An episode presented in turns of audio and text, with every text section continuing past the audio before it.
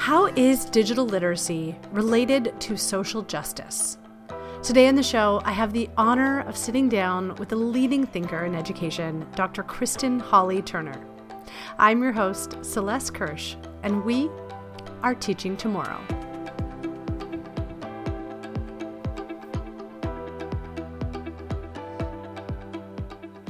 Dr. Kristen Hawley Turner is a professor of education at Drew University, and she is the director of the Drew Writing Project, which is a chapter of the National Writing Project. In this conversation, we explore the terrain of digital literacy, its links to social justice, and how teachers must fundamentally reimagine what our essential job descriptions are if we're going to meet the needs of the learners in our classrooms. As we're both parents, Kristen and I also get into our roles with our children and what can be done at home to augment and reinforce critical digital literacy to help our young people thrive.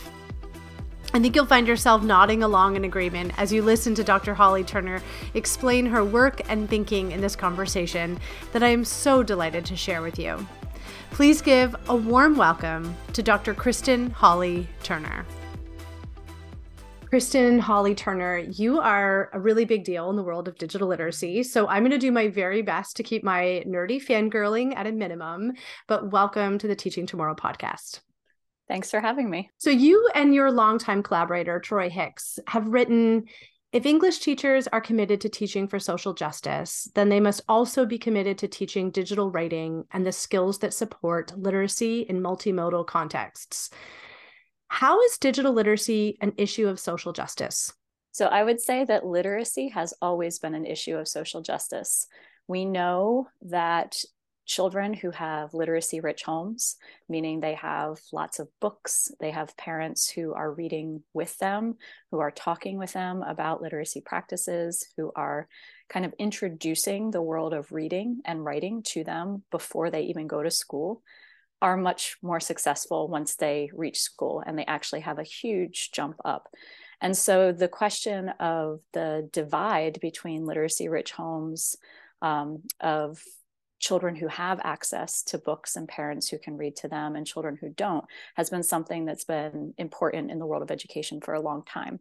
So now let's layer on the digital piece because for the last 20 years, we have been seeing an increase in the use of digital tools to read, write, and connect. Um, and that has become literacy in a digital age, using technologies to read, write, and connect with each other. So, those who have access to the technologies and have access to understanding how technologies allow us to consume, create, and connect with each other will have a leg up in society. So, if social justice is about equity and action, then digital literacy is now about equity and action to make sure that everybody has not just access to the technologies, because we actually have made a lot of progress in that, particularly with the pandemic recently, um, but access to the understandings of how we use these tools to read, write, or consume, create. I mean, that's huge. You're touching on a lot of points here, but I, I want to loop in your role as a teacher educator because you work in the faculty of education and do you find it's difficult to get teachers or pre-service teachers people who are coming into the profession to understand that is an issue of social justice? Or is it really easy and clear for them to see that? There is nothing easier or clear about talking about issues of social justice. I Fair remember point. my in my first um, my first professor role at uh, we were, I was at Fordham University is where I started my career, and one of the first things we did as a faculty was sit down and try to define that term social justice mm, together. Um, and it was such an interesting endeavor. We actually wrote about this process and and how everyone kind of has a different understanding. But what I took away from that conversation is that social justice isn't just about equity. And I think a lot of people kind of stop with that layer, but social justice has this layer of I'll say action, some people might say activism, that we are working to achieve equity or access or, or whatever it is.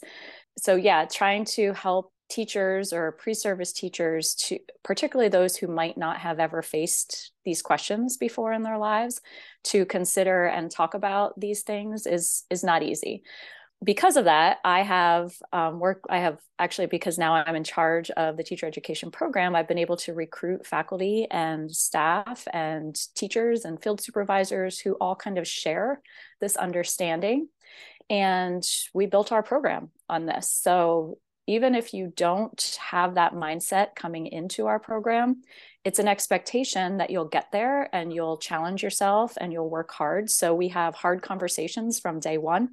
And actually, we build community agreements that allow us to have these hard conversations across courses in the program. But this is an intentional choice of the faculty in my program, and it's definitely not easy. And you're hitting at something that you've written about in some of your work, which is it's not just about teachers being able to do this, it's a whole system within the ecosystem of a school. You know, you alluded to family literacy and what's going on at home, but it's also administrators and schools who actually get that promoting digital literacy within a program and authentic digital literacy, like you say, it doesn't happen just because one teacher gets it. It's like a whole network of things that have to be at play. Right. And it's actually about the reconceptualizing of what literacy is. Yes. So it's it's not technology in the classroom. Mm-hmm. We kind of I've joked for many years about the ten thousand dollar pencil, right? This is some, this is a joke that kind of goes through through the ed tech world. Like, don't just put the technology in and assume that everything's going to change.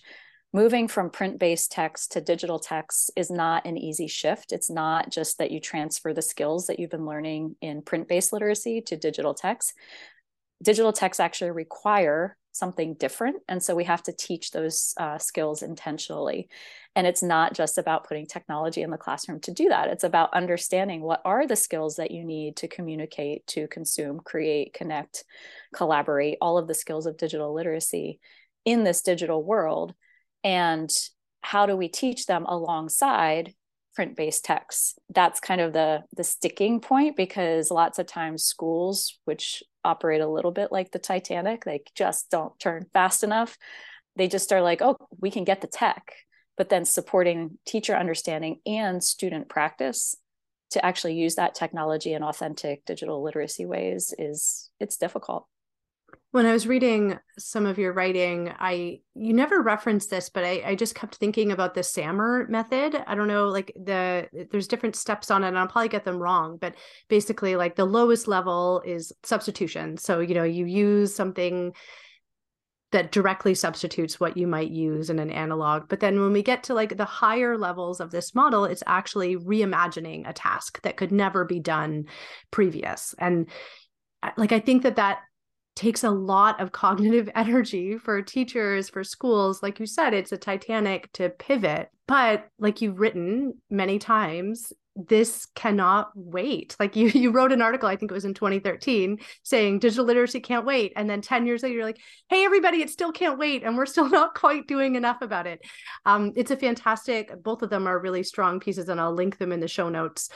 And I really appreciate that in some of the conversations I've listened to with you, you openly acknowledge the fatigue and overwhelm that teachers are experiencing, not only with the pandemic, but also with high stakes testing and outside pressures to catch up.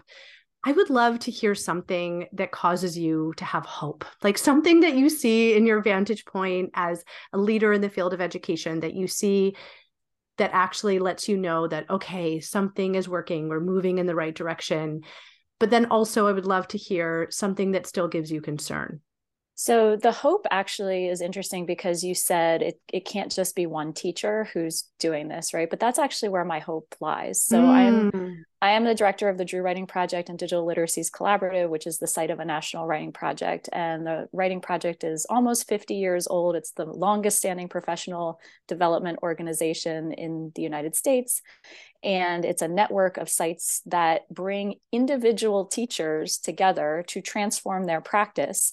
And through that transformation, they go back into their schools and influence others, right? So, so that idea that it's not just one teacher, but one teacher actually actually can make a difference in shifting the Titanic, right? in making change in their school. Uh, that's what gives me hope. And I see those teachers everywhere. I work with them all the time. I have teachers coming to me uh, who say, I want to try something. can you talk can we talk through this uh, can we think about how i can connect with a community in spain and have my students write together i'm thinking of one teacher that i'm working with now so what gives me hope is that there is recognition that something has to shift and that we're already behind the eight ball in this and there are teachers doing amazing things in their classrooms the second thing that gives me hope is the schools that allow those teachers to do that, allow those teachers to push the boundaries because the schools then, the systems will learn from them. The ecosystem, as you said, will change. What concerns me is we had this amazing opportunity with the pandemic to really change things up. And what I have seen as people have come back off of Zoom into their classrooms is a return to very didactic, teacher centered practice because there seems to be a fear that we lost so much, the mm. learning loss. We have to catch the kids up. Our students, maybe on tests, are not where they would have been had they been in classrooms, but they learned a lot during the pandemic. And a lot of them actually learned a lot about communicating using technologies. So, my fear is that we missed a moment to actually make the shift that we should have made about 15 years ago. Yeah. Um, and that we have really reverted back and we're not actually capitalizing on everything we could have learned during the pandemic. Tell me your thoughts more on learning loss. I really struggle with that rhetoric because I, I feel like what have we lost? Like this isn't a race. We're not, you know, all trying to get to the same final destination. Uh, how are you talking about this in your circles? Uh, so we talk a lot about assessment and instruction. We go back to the basics of teaching that we have to assess students where they are and, then instruct them to the next level. That's Vygotsky scaffolding, yeah. right? If they're here and we want them to be here, then we need to work the scaffold to get them where we want them to be. And they don't need to be a certain place by a certain time. They never have. And so that's been the problem with high stakes standardized testing for 20 years. And it's been interesting to kind of watch the high stakes standardized testing paralleling this digital literacies practices that are happening in the real world because you can't actually test what is happening in authentic life. Mm. and so there was such there's been such a big disconnect there. And so if what we're looking at is learning loss on these standardized tests if that's the only measure we're using then we're not actually thinking about our students prepared for the real world after high school after college you know after whatever and so when i when i work with teachers or schools that's what we talk about like what what does it mean to have lost something if we're just looking at where are we now and where do we want to go next? Mm, that's such a good point. If i were to give you a magical wand and you could do whatever you wanted in the field of education with this wand bags of money completely reimagine things hit reset like if you had the wand and anything was possible, like what would be the first thing that you would do? Well, can I just start with one school? because yeah. I actually have this fantasy. I love this. Yes, yes, yes. I drive I drive by this building that has a for lease sign and it looks kind of like a, a small little school building, but not like a traditional school. You know, it looks like it'd be a fun school to attend.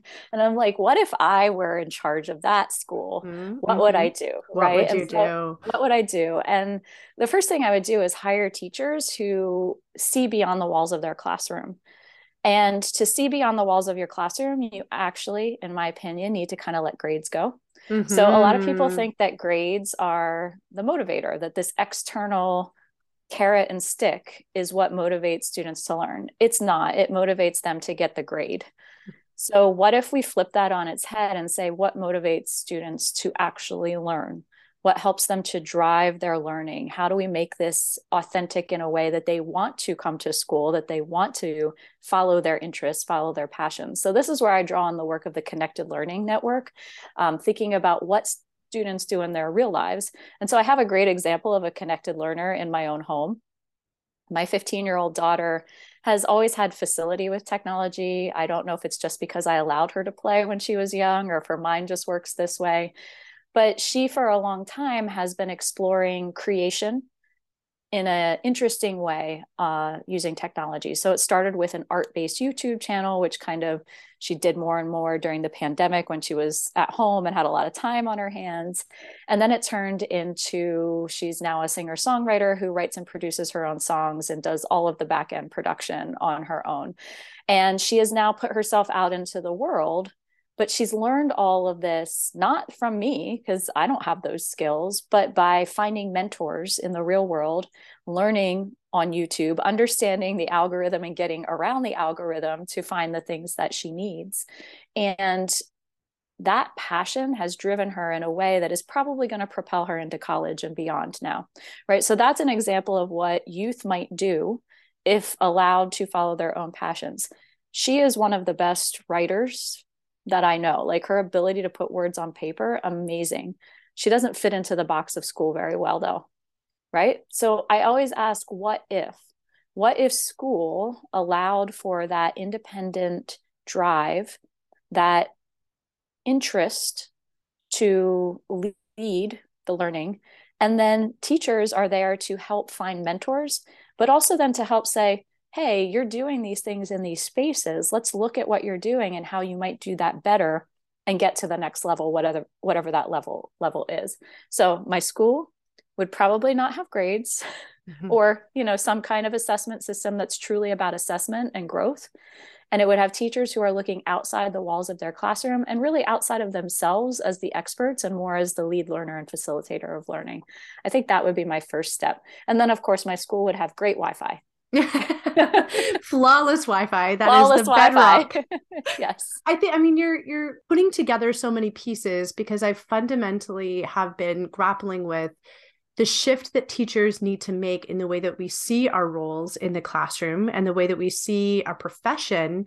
And what you're describing is fundamentally reimagining the work of teachers, like the the role of teachers. And I think, you know, I taught for the first time teacher candidates this year in a intermediate senior level methods course for English. Best thing I've ever done professionally, like such a treat to teach grad students. But we were grappling with this idea of how we see ourselves in this classroom. And many people really wanted to get into teaching for this like traditional model that you were describing before. And many people are very energized and excited about teacher as facilitator or teacher as connector or teacher as the enabler of creativity, the enabler of students' passions. But it's really tricky to like get in there and to challenge what we see as the role of teaching. Do you see that possible to break down in teachers college or is it does it need to start earlier? So two things that I do with my teacher candidates. Um, the first is I try to shift their mindset as that they are knowledge givers mm. to allowing the students to be knowledge producers. So, what happens if every time I walk into that classroom, I do not know what's going to happen? I do not know what knowledge we're going to produce that day. I'm not talking about classroom management or lesson plannings, right? Lesson planning or having objectives for the day. I think all of those things are important. But if I don't actually know the path we're going to take, and my students and I are taking that path together, then it's true inquiry. That's really hard to do with the way most school curricula are written, to be honest with you, and the way that standards are written, because they're written a lot of times as knowledge. Like students will learn the civil war or you know whatever it is. So really pushing back on the students must learn this to the students can produce knowledge on their own. They can add something to the conversation. So that's the first thing. The second thing i do is anytime a teacher or a teacher candidate says to me i must do or i cannot do i say why? Even if i agree with mm-hmm. that I ask the question why. And I can't tell you how many times people just stop and then they say, huh. Or sometimes I phrase it as why not? Right? Why not? huh. Right. And so just kind of pausing to really think about why we're doing the things that we're doing. Is it that this is the way we were taught and therefore that's what we think teaching is? Is it because somebody handed me something and said, you must do this? And I just didn't think to ask why? Mm-hmm. Or somebody said, well, that's not possible and I didn't think to ask why not. Um, so just that kind of reflective questioning to really question who we are as teachers is something that is important in the work that I do across the board. And I hope that teachers have that kind of gentle nudging when they enter the profession because I think it's one thing to do it when they're a teacher candidate and you know everything is possible and I like if I had a magic wand I feel like it would be something around like once you actually get into the classroom and you start actually in the muck of it all, you actually also have some kind of connection with somebody who's asking those kinds of questions. Like whether it's a really good principal or a lead teacher at your school, or there's some kind of internship model, because that kind of question in your third year of teaching is so different than that kind of a question before you've even developed those habits. You're absolutely right. And that goes to the ecosystem. So, right now, schools are very much a hierarchy where you have administrators and then teachers and then students. That hierarchy is part of the problem. Yeah. So administrators often don't become lead learners because they are disciplinarians or mm-hmm. boss managers, right? Um, so I wonder how schools could change if the administrators were lead learners mm-hmm. alongside the teachers who were lead learners alongside the students you know and i just i think that ecosystem and i think the best schools the uh, building administrators the building leaders actually are lead learners. It's very rare and i think that it requires a different mindset but when i've seen somebody who is a vice principal that also teaches a section of something the energy and the conversations change. Like the way that we understand that profession shifts dramatically. Right. And then just to take this back to digital literacies if we can reimagine who we are in the schools, then we can reimagine what has to get taught and really mm-hmm. start looking at how do we build skills in our students to go into a world that's going to change before they even get there yeah you know and that's that's really what digital literacy is about the the flexibility to understand how to break down texts how to create texts how to find mentors how to communicate well with people um, how to build a network you know all of those things are kind of fundamental skills do we know the exact tools that are going to be useful tomorrow? No. Mm-hmm. but you know we we can kind of understand flexibility adaptation collaboration like all of these things are needed. And to i always talk about being device agnostic or tool agnostic. Mm-hmm. um, i think that's important in schools. And and just think about how a school is set up. Students are going to get really good at one tool google classroom canvas you know whatever the lms system is and they're either going to love it or hate it you know I, I hear this from my own students and my own children but honestly they need to be able to like move back and forth among tools because they're not going to have that tool necessarily in the job market or wherever they go to college or or whatever mm-hmm. it is mm-hmm. so mm-hmm. the playing around and experimenting and allowing failure and tools to fail you know these are all things that the lead learner in the building can allow for um, and so often it just it isn't allowed for. Mm-hmm. i'm so curious hearing you speak who are you as a young person going through the school system? Like did you have the ability to experiment the way that you describe your children being able to? And i know you know like i went through high school in the 90s so like the tools were different for me than they were then but I, I think like what you're saying like the kinds of skills and the kinds of ways that you can play did you have that ability as a young person in school well i didn't have it in school but my children don't either to be honest with you mm. so i don't mm. think their their experience is much different than mine they have more access to technology i mean i grew up in a very rural area in central pennsylvania and we had i remember we had a computer lab where we went for typing class um, And my mom actually wrote a letter to get me out of typing class because I was working on it at home. And she's oh. like, she doesn't need to spend her school. So that was my big technology, right? That, um, you know, my parent my parents actually they invested we didn't have a lot of extra money but they invested in that computer at home mm-hmm. so that because they saw it coming. They saw it coming in their workplace and they wanted my brother and me to have access. And so they made that a priority. And that's kind of what I'm going back to talking about literacy rich homes, you know, yeah. like, and then they said, okay, you can use, do other things in school because you're doing these things at home.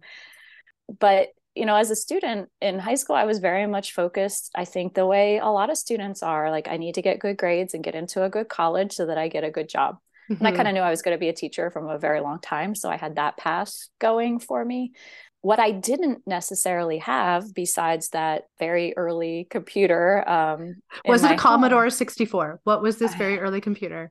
Was it an Atari, an Apple? I feel like that's important. It was me. not an Apple, um, but I can't remember the name of it. Uh, this is this is one that like I could go back and ask my mom and she would be able to like, oh, it was this, but I can't remember. What I do remember is it allowed me to type my papers rather than mm-hmm. handwrite them on the yellow tablet paper. Um, and that allowed me to revise a little bit more. And then there were some games that we played on that computer. Yes. But it, it, didn't, when I was in school, it didn't connect out of our house. There was no, no. internet, right? So that's what my own children have and, and students, youth of today have that I did not have. I actually don't think school has changed all that much. Although I think since the pandemic, a lot more is paperless, right? So teachers have figured out how to go paperless um, and give comments back and forth on a Google Doc or whatever it is. But outside of school, youth have so much more access to other mentors, to ways to learn, also to things that can be harmful to them, you know, and we do know that there are negative effects of social media and things like that. So, you know, these are all things that we have to think about in terms of digital literacy and understanding what are the impacts of my practices and what I'm doing in digital spaces on my health, my well-being, the people around me, all of that. So I think in a lot of ways they have a lot more things they could do, but they also have more challenges to face because of that. So, at what point in your career do you realize that you need to be studying deeply digital literacies? Like, is it when you're a classroom teacher? Is it, you know, when you're signing up for a PhD program? Like, at what point are you like, this is what I'm going to commit my life to? So, I became a teacher. Well, I, I loved history but I got my best grades in English because I was a good writer. And so I went to college deciding to be both, right? I double majored and I d- got double certified in history and English, but I got my job as an English teacher. My brother was five years younger than me. So even though I did not have internet in high school, he did. Ah. Which overlapped with my college. So I got internet in college, right? I started using the internet for research in college but he also he ended up becoming a computer science engineer. So he had that kind of like interest technology. So we were talking across these kind of two spaces. And when i started teaching i started playing with the technologies that he was using because my students were about his age. And so he would talk about things like AIM and then I'd be mm-hmm. like, oh, AIM. Or my students would come in and talk about MySpace. And I'd say, what's MySpace? And so I had this inquisitive mindset that I could learn from them. Um, and I trusted it, I think, because I had this younger brother who I was watching develop as well and he was also helping me. I said, I remember writing to him, I'm like, could you build me some kind of database that lets parents know what the homework assignment is? Oh, and so cool. he did. So I had that all before anybody else. So did. early. Yeah. So early. Right. Um, and I, I remember getting an online, I bought an online grade book and introduced it to my school because I was like, now parents will know, you know, and they'll know how their students are doing. You know, now it's like, yeah, the opposite end. Oh my gosh, I know way too much about what's going on in yeah. school through the online gradebook. So anyway, I would play as a teacher because it made sense to me. If these were the things my students were doing outside of school, I should know about them. Number one, they I was curious about them, but then I was also thinking, well, how might this number one engage them more? Not to appropriate because that has become a problem too you know that teachers appropriate their out of school literacies and then it's like ah, i don't want to do that in school. Mm-hmm. um, but to say this i want to honor this in some way and if it's easier for you to have a chat about the book on instant messenger at night than to get together or to do it in the classroom then let's do AIM book clubs right? So then I was really focused on the teaching of writing at the time. And when I went to my PhD program, I was I wanted to be a better teacher of writer, and that's how I got involved in the National Writing Project. But as I started doing research, and again, we're talking about the mid aughts, right? Mm-hmm. Things were changing rapidly. And so then writing became something different and language became different. You know, we have what I call digitalk. Um, it started out as text speak, but then it's like crossing more than just texting language. And I was really interested in that. And that kind of launched me into this world of digital literacies. And I just kept following the path of how do we create great writers who can share their voices, mm-hmm. which then leads into how do we create analytical readers who can produce great writing. And, you know, then we're into all forms of digital literacy. So that was my path. Just hearing you speak about the power of having playfulness and like a sandbox to experiment with different things and to be curious about what your young people are up to and how that might shape the way that you're teaching and including things into the classroom. I feel like, regardless of anybody's disposition, those are really important kernels to take away. And I hope that everybody can have that space to be playful in their teaching too. Yeah, and I I will admit that I had a lot of freedom. They trusted me, mm-hmm. um, but I mm-hmm. also was intentional about my playfulness and I was reflective about it and I made a case for it. Yeah. Um, that that worked. Yeah. You were a researcher. You were a teacher researcher. Kind, yeah, yeah, kind of. But I also listened to the students a lot and got feedback from them and you know, kind of incorporated things as they needed and yeah. wanted. So I think that's an important piece of it. I want to go back to something that's come up a few times in this conversation around literacy rich homes. Um, I'm a parent of a six year old and a three year old, and I've, you know, really since the pandemic, have really reconceptualized the way that I see my role as a parent. I think I had this naive idea that you send your children to school, they come home and they know how to do like reading and writing, for example. And the pandemic really change that for me. I'm like, oh no, I really will need to really scaffold and support reading instruction, like not just having books around and reading at night, but I'm going to have to teach you how sounds work and how we blend sounds together. And now I've been really thinking about how my role as a parent will need to change around digital literacy because I don't entirely I mean, this is says a lot about the public school system, but I don't entirely trust that they will teach my child how to be a critical consumer. And we're at that kind of cusp where he wants to play video games, he wants Minecraft, he knows what it is, but we don't really let it. He's interested. I feel like there needs to be, and I've done zero research on this, but I feel like there needs to be more around the role of parents in digital literacy, the way that you know maybe 50 years ago there was a huge push around families helping children become better readers. Maybe it's a magic wand question, but what do you hope parents can do for their young people to help support the work that's going on in schools? Because it can't just rest on teachers, it can't just rest on schools. This is a societal shift that we're seeing. So, what do you think parents can be doing to support digital literacy in young people? So we're in this interesting space where most people who are parents have not grown up with these devices in their hands, right? We've come to them as teenagers or adults or some some older version of ourselves. Unlike my children who were born the same year as the iPhone. Um, I have twins. I know that's weird whenever I talk about them. So just to make that clear, my twins were born the same year as the iPhone. So they have never known a world without a device in your hand that connect, can connect you to anyone, anywhere, and get you any kind of information you want on the spot. It will be interesting. And I think the question you're asking is going to be different when my kids are parents than the current generation of parents. So, the reason that I bring that up is the first step for parents is acknowledging what you do and do not know about it. And I think this is the case for everything so many adults have such bad habits with their phones. And there's a lot of research. Uh, the Children and Screens Institute does a lot of research on on the effects on children and um, parenting and things like that. We, I actually was involved in the ScreenTime.me project, which is about parenting. We have a couple of articles and a podcast series about these questions, right? Like, what do I do as a parent who maybe doesn't know these things? And really, what I've come down to understanding is the devices in our hands are really powerful things, but we are also the model for our children. So if we mm-hmm. are just aimlessly scrolling on our device all the time, that's what they're going to see. And that's what the practice is going to be for them. If we are talking through with them, I'm not just aimlessly scrolling here. I'm actually checking my email because I'm looking for you know somebody was supposed to email me information that i need and that's why i'm on my phone now oh i found the information and now let me put down the phone right? So being intentional about our own practices is the first hurdle because most of us are not as adults.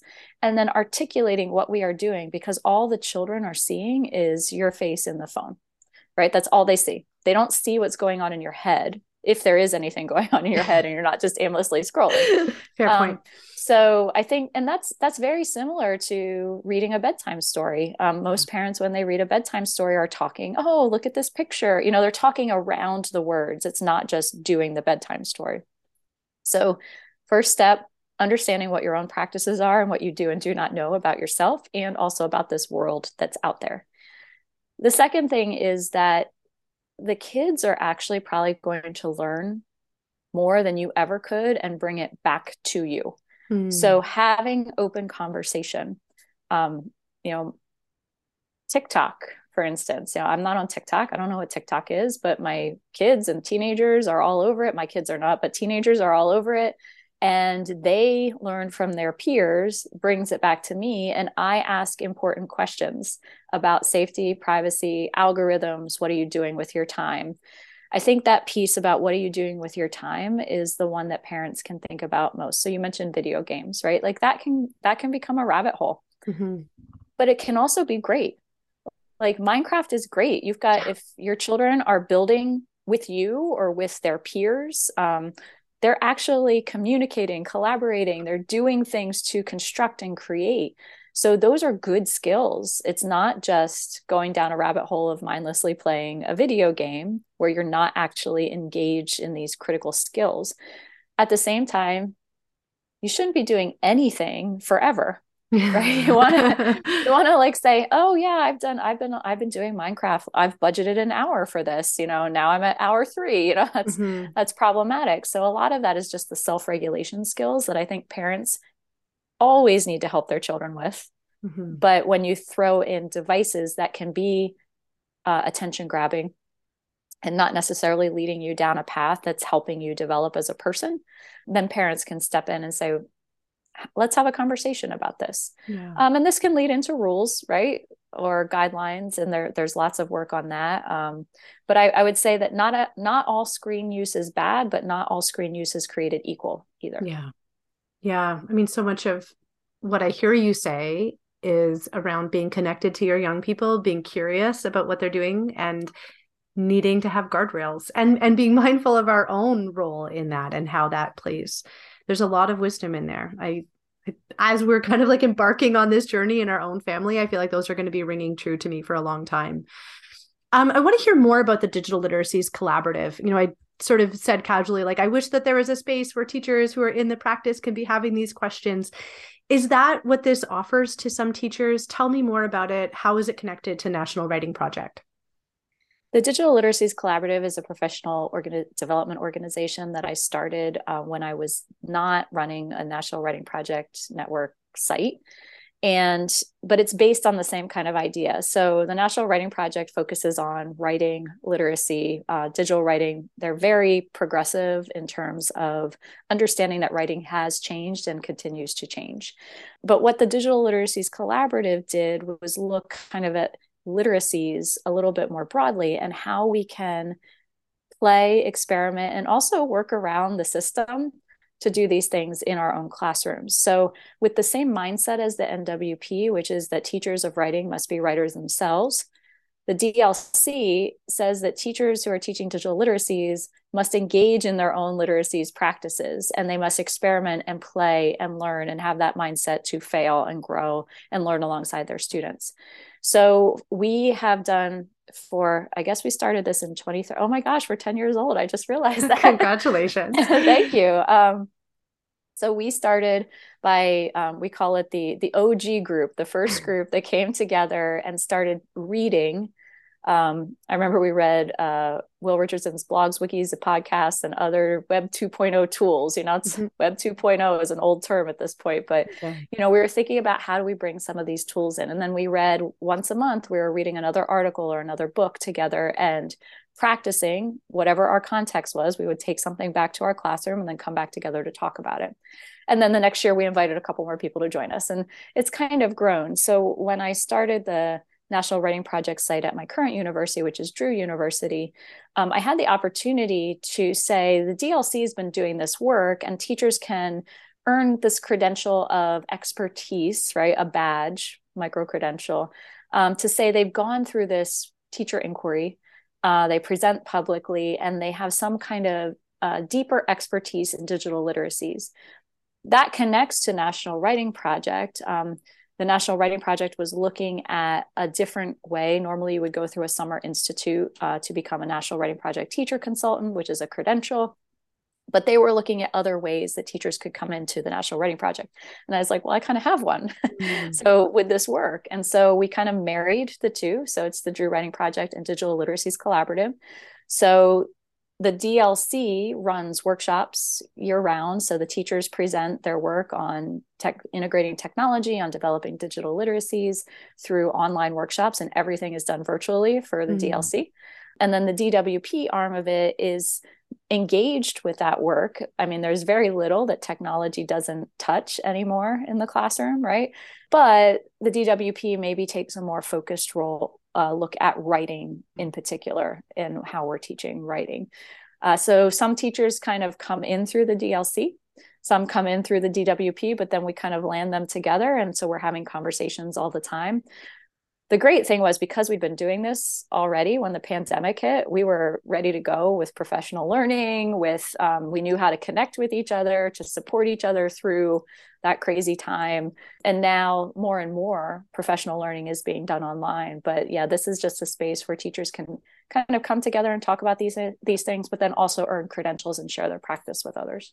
Mm, it's like a sandbox but with you know some kind of certification process involved like it's uh sort of yeah yeah oh that sounds wonderful i want to be a teacher around you and come be a teacher in that space that sounds like well you perfect. totally can because the dlc is all online so. ah maybe i'll come and like sneak in on some things if you'd be okay with that i would uh sure. absolutely love that at the end of every episode, we always do a ticket out the door, which is just random questions to which you cannot prepare. Are you ready for a rapid fire round?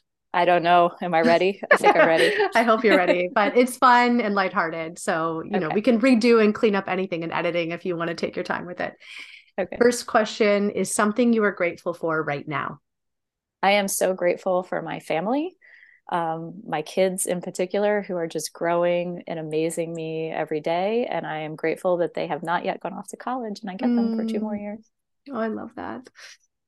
What's the most recent TV show you binged and loved? Oh, I'm not a huge TV. Uh, you know what? I just binged um, Next Level Chef, Ooh. which is a Gordon Ramsay. I've never watched any Gordon Ramsay shows, but I saw a local, you know, the patch is like a local, you know, news online newspaper and I saw an advertisement that a New Jersey teacher was going to be on Next Level Chef ah. and I'm like, ah. "Oh, I'll check that out." And then I got hooked on it and I binged the whole the whole series, the first season.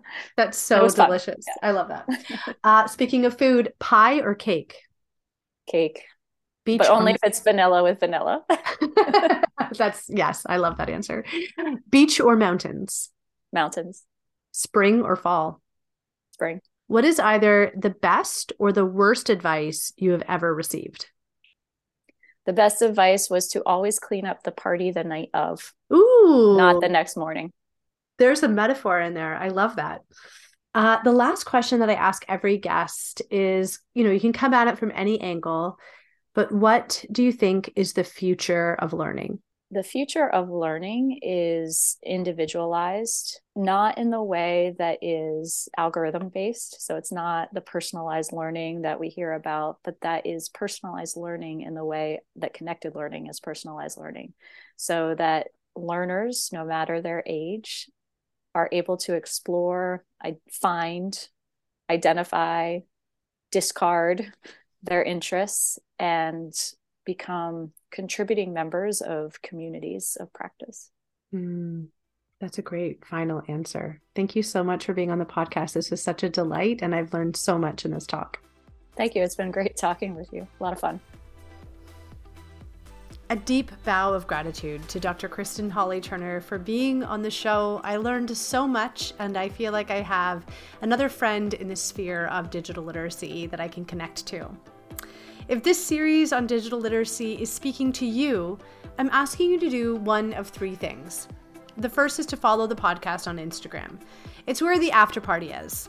Well, also the pre party and the in between party. You can join in at teaching underscore tomorrow and comment on what you thought about the episode and get to know more of the behind the scenes of the podcast.